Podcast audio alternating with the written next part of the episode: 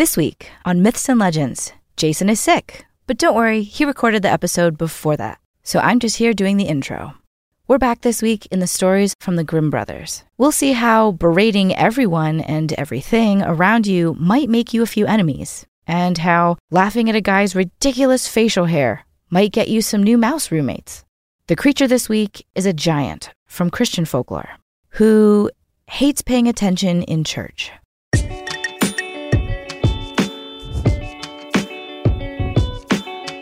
This is Myths and Legends, episode 284. To the point.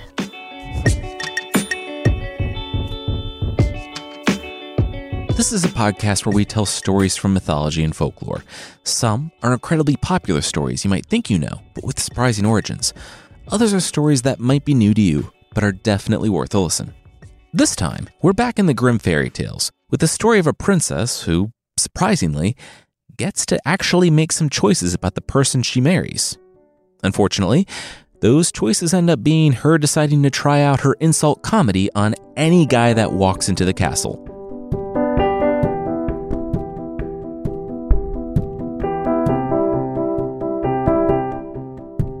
The king sighed. Look, he was really trying to meet his daughter halfway on this one. Really.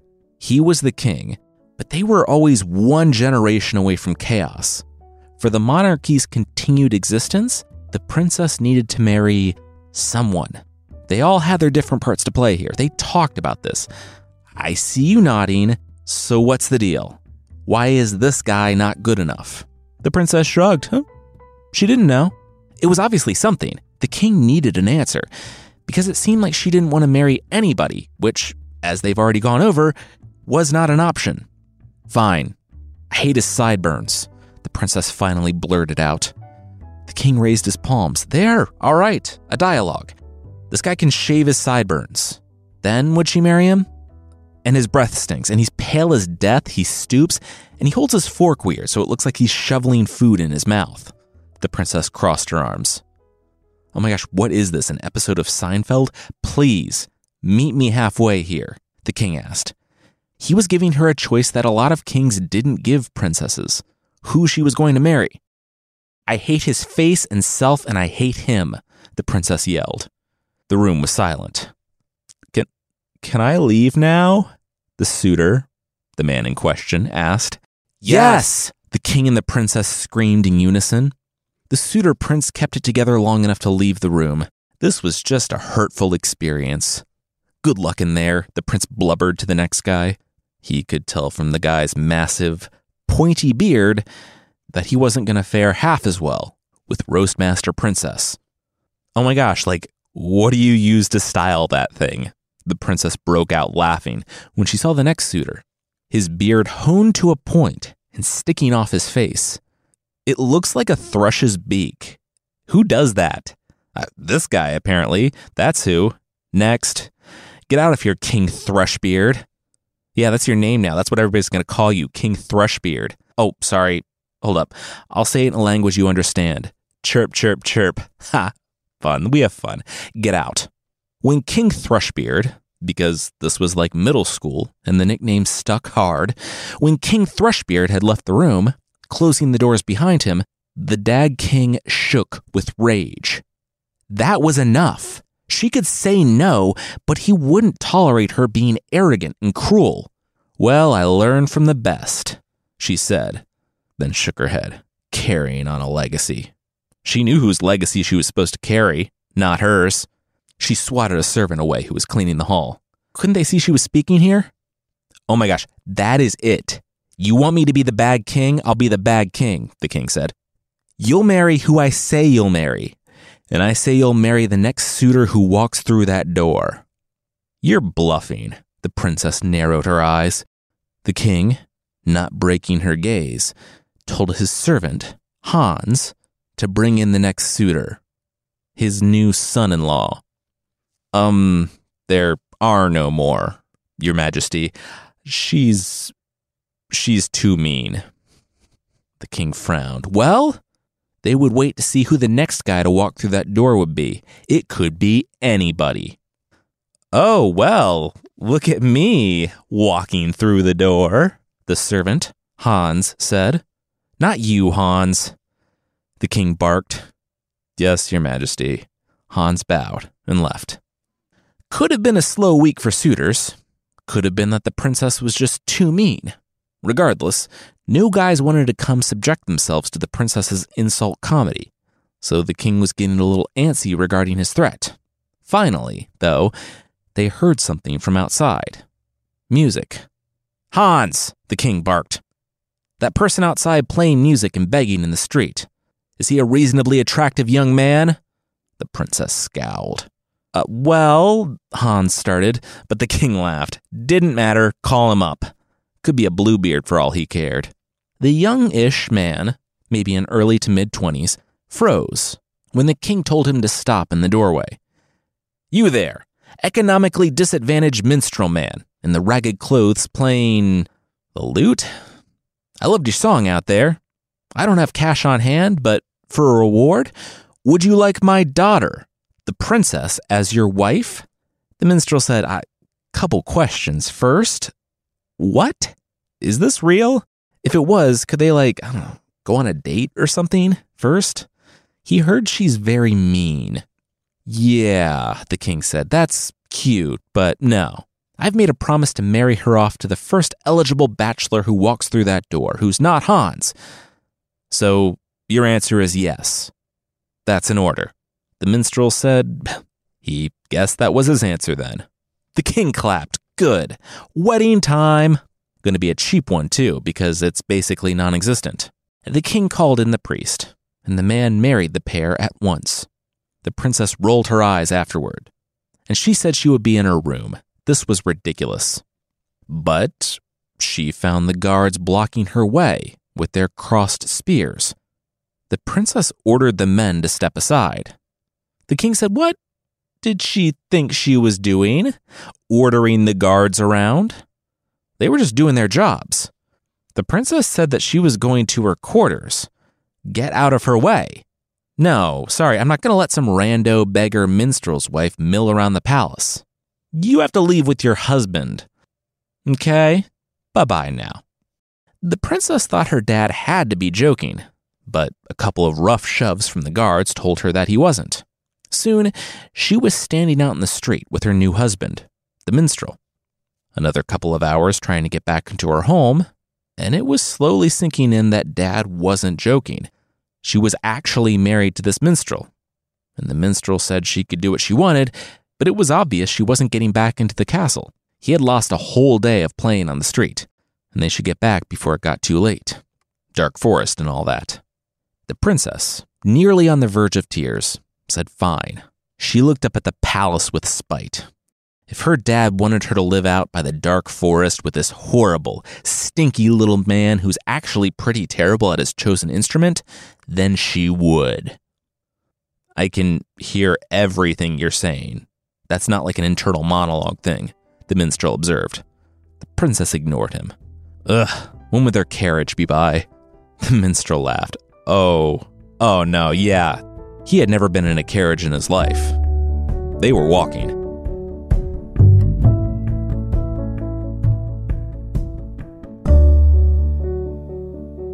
Is it my fault you didn't grab some cash before leaving the palace forever so you could buy something better to walk in than princess shoes?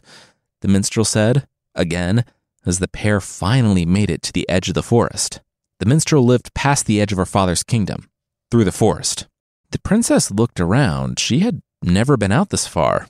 Who owned this forest? King, well, King Thrushbeard, the minstrel laughed. The princess laughed too.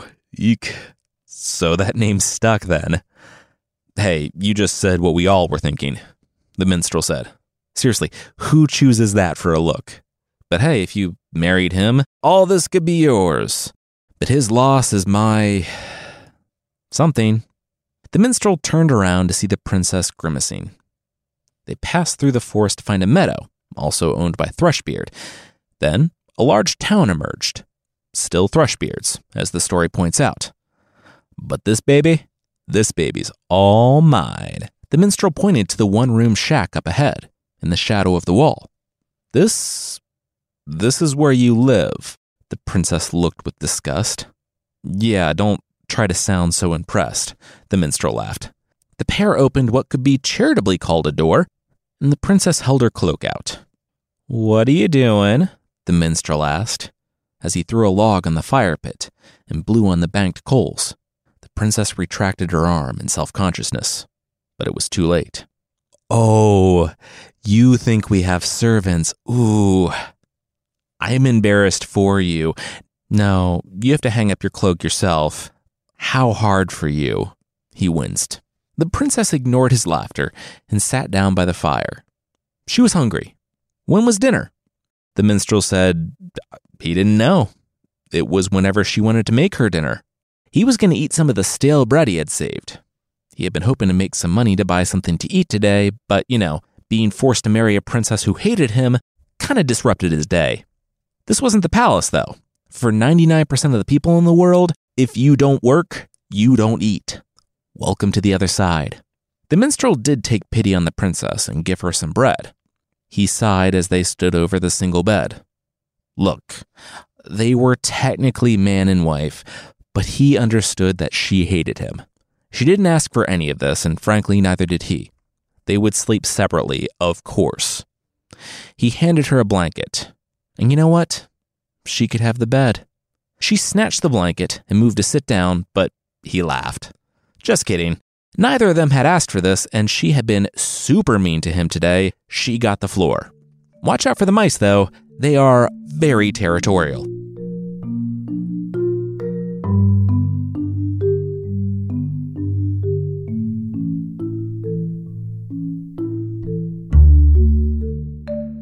We'll see the princess's new life outside the castle, but that will be right after this.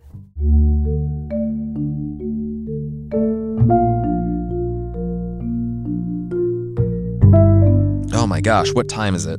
The princess blinked. Morning time, the minstrel said, after throwing open the shutters and washing the hut in light. The princess sat up on the dirt floor. Morning, well, that's horrible. He could wake her at noon. Look, feel free to live somewhere else if you want, the minstrel said. She didn't have to stay in his hut. She did, however, need to help support herself if she stayed. The minstrel was literally begging on the street, and he couldn't feed both of them. Last night alone, he already knocked out a lot of his provisions. She had to have some sort of skill, right? He led her down by the river and pointed out the willows, cutting a whole batch of them and taking them back to the house. He returned after a long day of playing in the street to find the willows in something almost, but not completely different from the baskets that she had been trying to make. The minstrel exhaled. Okay, wow, that's something. She showed her cut up hands. Yeah, is this what he wanted? Was this the plan all along? This is the early modern period. These cuts could be fatal. The minstrel said no, that wasn't the plan. He wanted her to be able to make baskets so they could put some food on the table.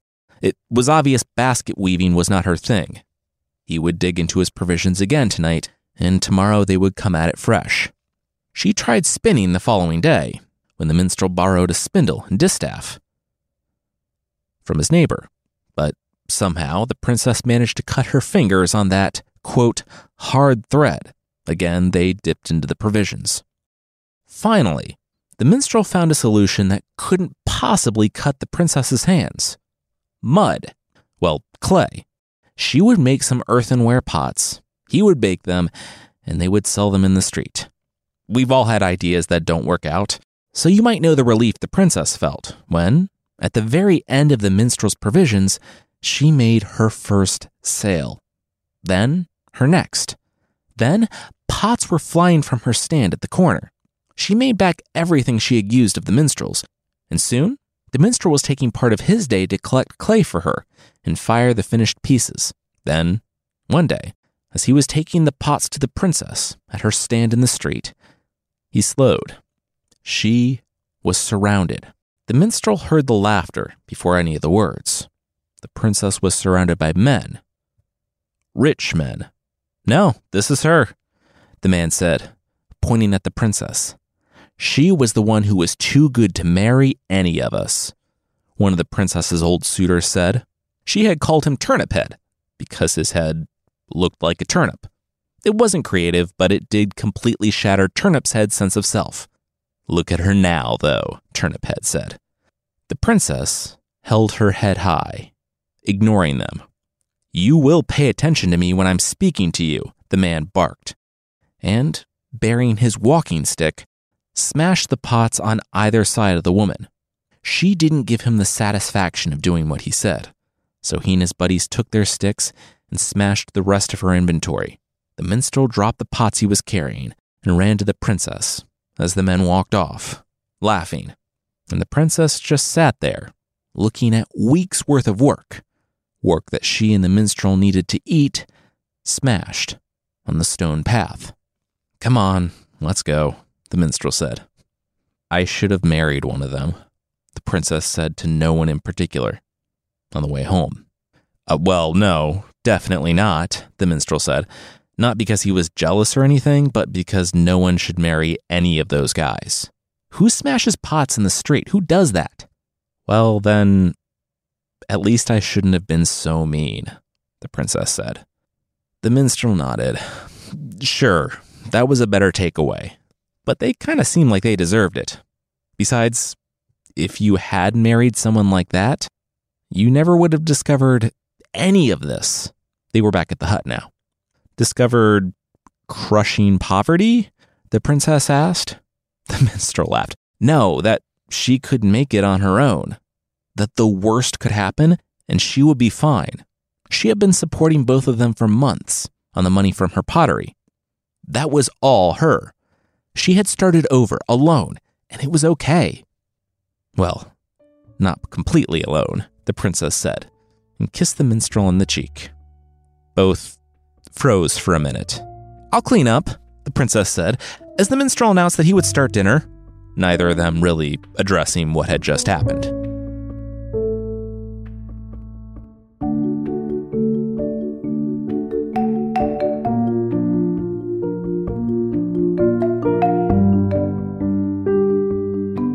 Princess did not care to go back to the street to sell pottery, and the minstrel didn't blame her.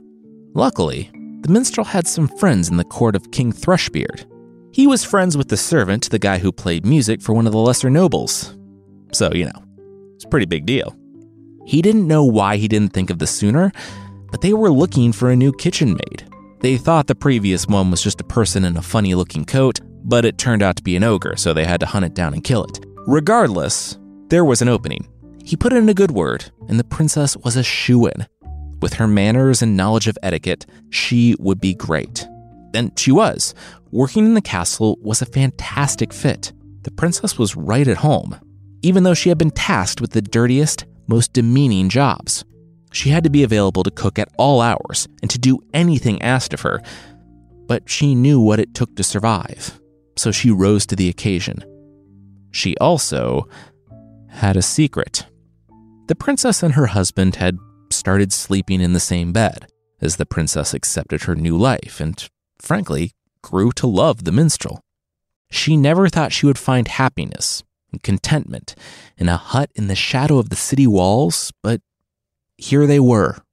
Still, because they shared a bed, the minstrel could feel when she got up in the night, which she did every night. He sat up when he heard her whisper. And she startled when he struck a match and lit a lantern. The mice all around her broke and ran. The princess was squatting on the wood floor with a jar in her hand. She rose, sheepishly, and said that she could explain. When she took the job in the castle, she knew how much food they threw away. She had been a princess, after all, and she also knew how difficult it was to be hungry. The mice she shared the floor with when she first came to the shack, she could see that they were suffering as she had suffered. So she would take scraps from the plates she cleared in the castle, keep them in a small jar in the pocket of her dress, and bring them home each night to feed the mice. Uh, she was sorry. She knew how much the minstrel hated the mice, but she couldn't bear to see them suffer. The minstrel didn't even have words. He hugged the princess, his wife, and said that she had empathy for mice. She had grown so much. Then he looked at the growing crowd of eyes who accustomed to the light, wanted their treats. Hey, you think we could, you know, feed them outside from now on? Maybe? The princess looked too. Yeah, there were a lot more of them now than when she started.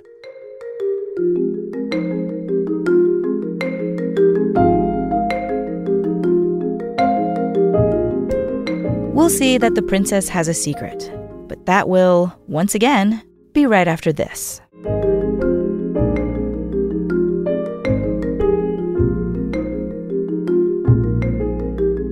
It was the night of the wedding.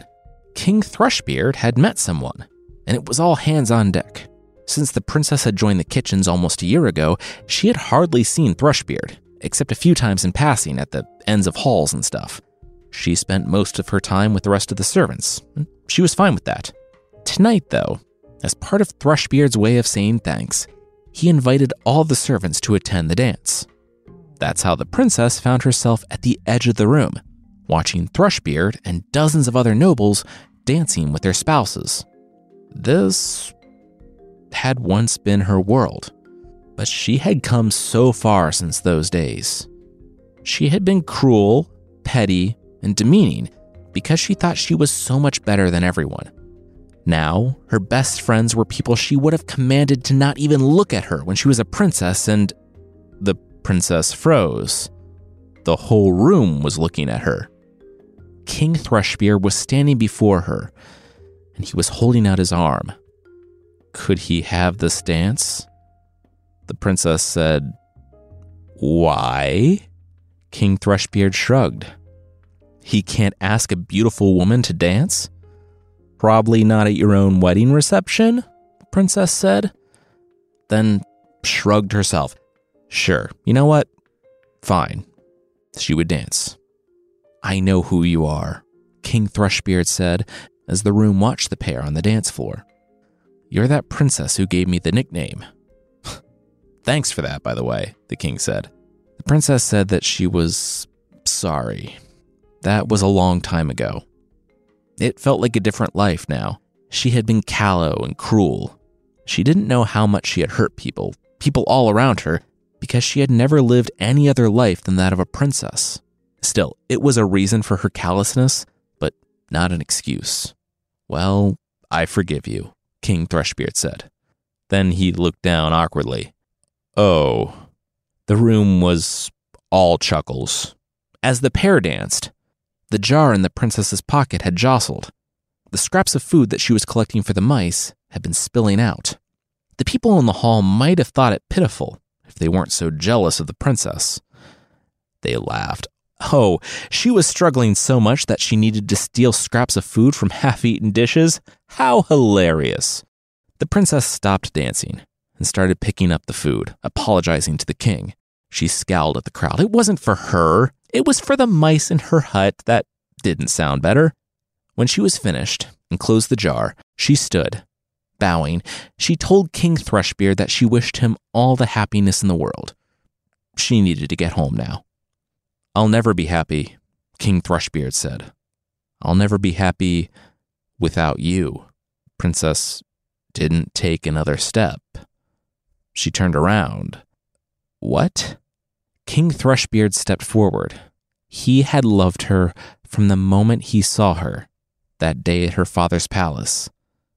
Uh, she told him to maybe think about what he was saying here. He just got married. That wasn't the best start of a marriage.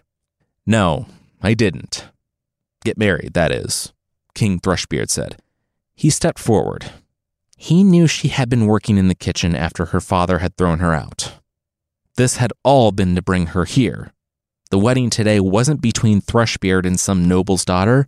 The wedding today was between Thrushbeard and the princess he would love for the rest of his life.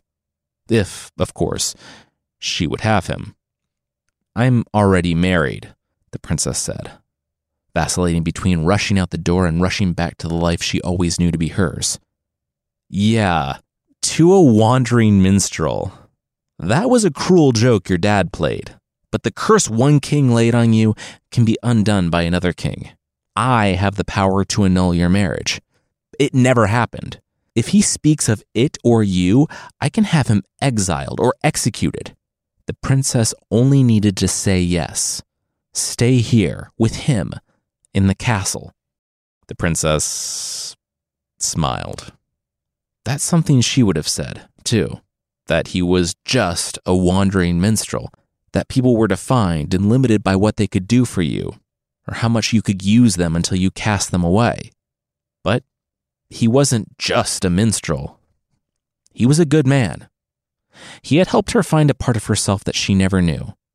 She wished King Thrushbeard a good life, but that life would not include her. Like she said, she had to get home. The only sounds in the room were of her footsteps, as the crowd stood in shock at the kitchen maid who turned down a fairy tale life to go live in her rodent infested shack in the shadow of the wall. Uh, princess, Thrushbeard said, one more thing. The princess spun around. Seriously, Thrushbeard needed to understand that the answer. But she wasn't looking at the heavily bearded face of King Thrushbeard. She was looking at the face of her husband, the minstrel. He was standing in the king's clothes, fake beard in his hand. The minstrel had been King Thrushbeard, and King Thrushbeard had been the minstrel the whole time.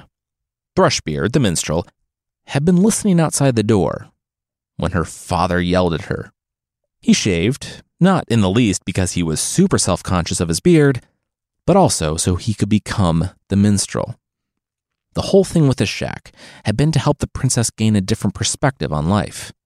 It had been a whole Nathan Fielder style deception, where each day after the princess left, Thrushbeard would have a crew come and touch up his disguise and bring in moldy, rotten food and buckets of mice to restock the place. It was a whole production. He was sorry for the deception, though. The princess said, Yeah, that was a lot to process, but ultimately it had helped her grow. She embraced the man who had been her husband all along, and together they celebrated their wedding. Thrushbeard had invited the princess's father to the celebration. Who said she figured it out? Good for her. He was in on it the whole time. He wasn't. He had no idea. He forced you into marriage to a stranger just to be vindictive, Thrushbeard whispered. The princess politely hugged her father. Bet you're glad to be out of that hut, the princess's father said, and not to be married to just some minstrel anymore. Now your true happiness can begin. The princess, an arm around her husband, said that her true happiness had already begun. Out in that hut, married not to a minstrel, not to a king, but to a good man.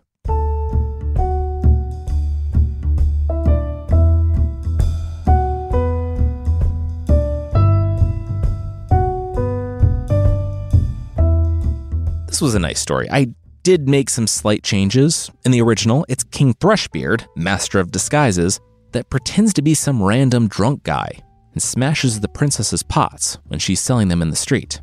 I thought, one, this was a weird way to help the princess learn empathy and kind of out of character for Thrushbeard, and two, it would be a good way to have the princess reckon with her past and see her current place in the world in comparison with those she had once mocked.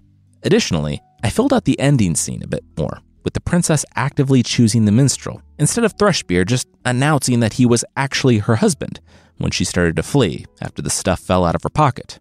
It doesn't contradict things because she does, in fact, choose the minstrel slash Thrushbeard in the end, in that she doesn't not choose them. She just kind of goes along with everything. I like the story as one where a character learns empathy, kindness, and respect for all types of people and living things. I think it's only a slight turn away from Thrushbeard's stated goal in the actual story of, quote, humbling her proud spirit and punishing her for mocking him. If you're looking for something else to listen to, check out our other show with Cast Media Scoundrel History's Forgotten Villains. We have a new episode out about two girls in their home in 1800s upstate New York. They're playing pranks on their mom and accidentally spark an international movement. Check it out by following the link in the show notes or by searching for Scoundrel wherever you get your podcasts.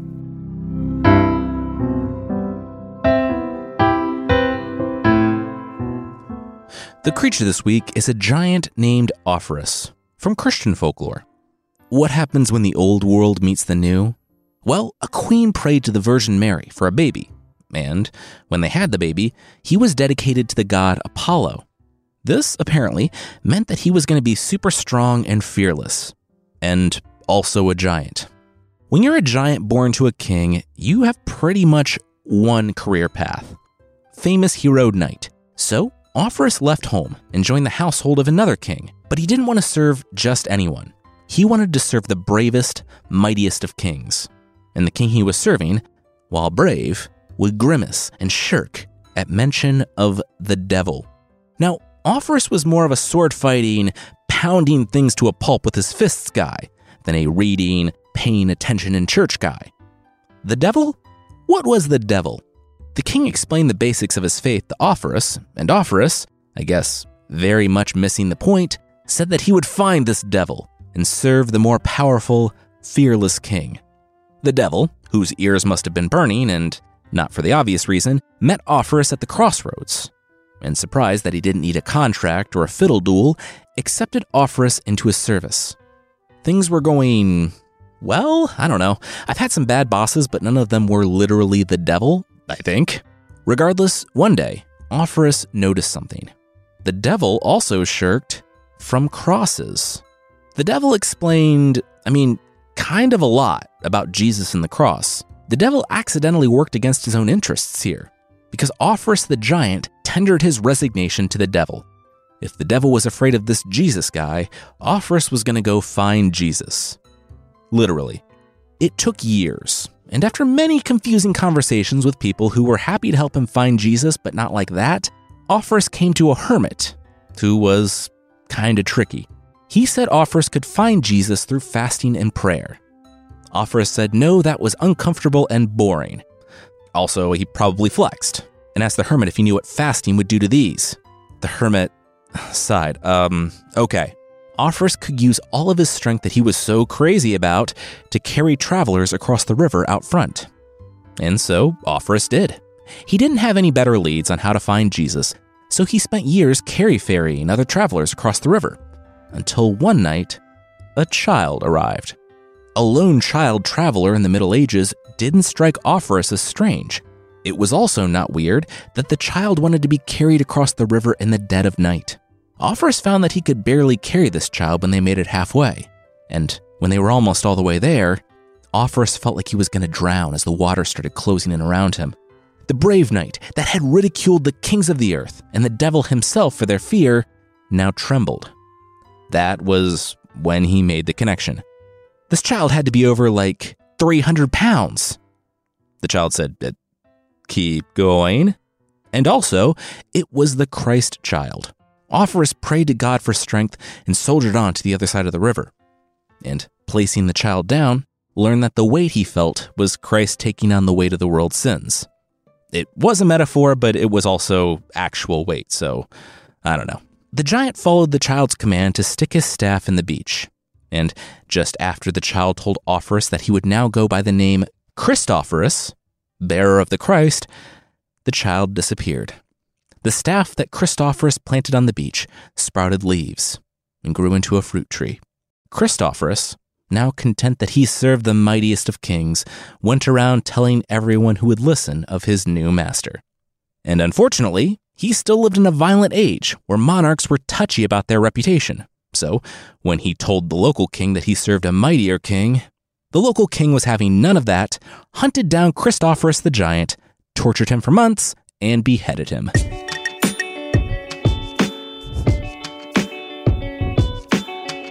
That's it for this week. Myths and Legends is by Jason and Carissa Weiser. The theme song is by Broke for Free, and the Creature of the Week music is by Steve Combs. There are links to more of the music we used in the show notes. Myths and Legends is a registered trademark of Bardic Enterprises LLC. Thank you so much for listening, and we'll see you next time.